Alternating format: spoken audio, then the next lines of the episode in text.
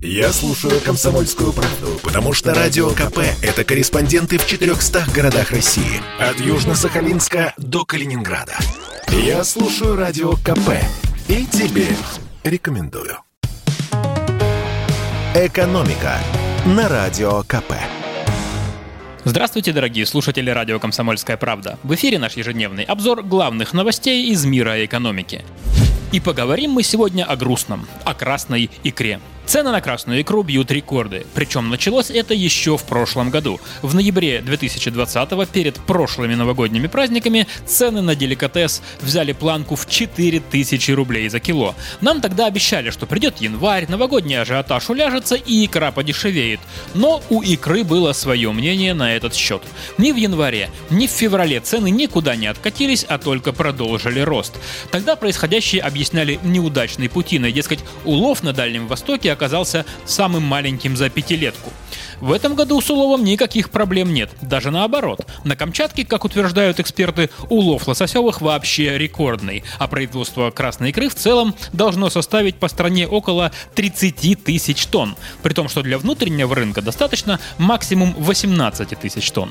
Поэтому в Росрыболовстве верили, что цены на икру снизятся по сравнению с прошлогодними, и вот она реальность. В октябре средние цены на красную икру на наших прилавках, по данным Росстата, взяли новый рубеж 5000 рублей за кило.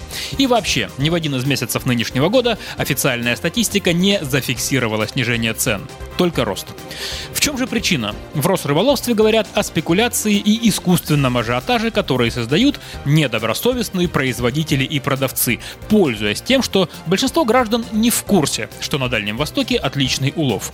Ведь, как утверждают во Всероссийской ассоциации рыбопромышленников, у самих рыбаков роста цен на лососевую и икру нет. Накручивают по дороге. Скажем так, за время пути цена на икру могла подрасти.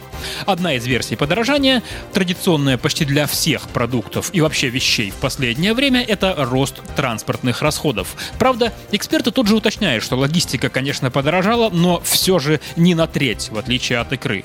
И еще версия. В этом году граждане вроде как начали делать новогодние закупки заранее, еще с октября, ну потому что ожидают роста цен.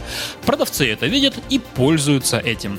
В общем, получается, что без ажиотажа действительно не обошлось. Ну а когда растет спрос, то повышается и цена. Закон рынка. При этом, кстати, сама красная рыба тоже подорожала. Цена лососевых выросла к ноябрю на 16% и составляет 845 рублей за кило. Вы спросите, что же будет дальше с ценами на икру? Чего ждать к Новому году? А я сначала отойду на безопасное расстояние и потом отвечу. По всем прогнозам, к Новому году цены в магазинах вырастут еще сильнее. Скорее всего, стоимость килограмма красной икры приблизится к 6 тысячам рублей. Ну и раз мы завели речь о ценах, то поговорим и о доходах, а именно о пенсиях. Достойная пенсия на сегодняшний день – это, по-вашему, сколько? Такой вопрос задали аналитики компании Superjob 32 тысячам жителей страны. Результаты опроса следующие. Средний показатель 43 тысячи рублей. При этом среди жителей крупных городов результаты ожидаемо выше. Москвичи хотели бы получать в старости не меньше 48 тысяч рублей, питерцы 47 тысяч рублей.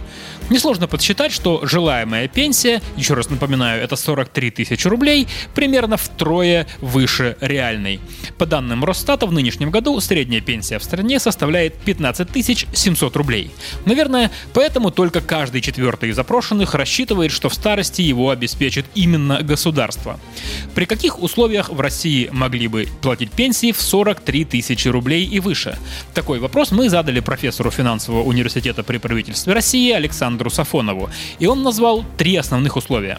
Во-первых, зарплаты должны резко вырасти. Ведь пенсия это производная от заработной платы. И чтобы пенсия была выше 40 тысяч рублей, то средняя зарплата в стране должна быть в районе 100 тысяч. Во-вторых, в России должно быть больше трудящихся. На двух работающих должен быть один пенсионер, поскольку именно от отчислений с нынешних зарплат наполняется бюджет пенсионного фонда. Сейчас же на одного пенсионера в стране в среднем примерно 1,8 работающих. И, кроме того, для повышения пенсии стоит увеличивать пенсионные отчисления от зарплат. Сейчас от начисленной зарплаты в пенсионный фонд уплачивается 22%. Чтобы резко поднять пенсии, нужно будет увеличить эту цифру до 30%. Много это? Может быть.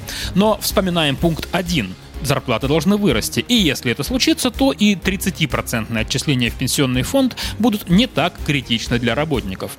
Но, к сожалению, пока средняя зарплата в стране составляет чуть больше 52 тысяч рублей. И этого недостаточно, чтобы увеличить пенсионные выплаты. В общем, неудивительно, что на вопрос, каким будет основной источник вашего дохода на пенсии, чаще всего россияне отвечали «буду работать или подрабатывать».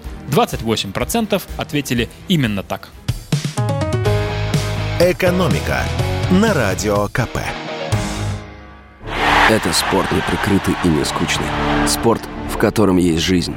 Спорт, который говорит с тобой как друг. Разный, всесторонний, всеобъемлющий. Новый портал о спорте – sportkp.ru О спорте, как о жизни –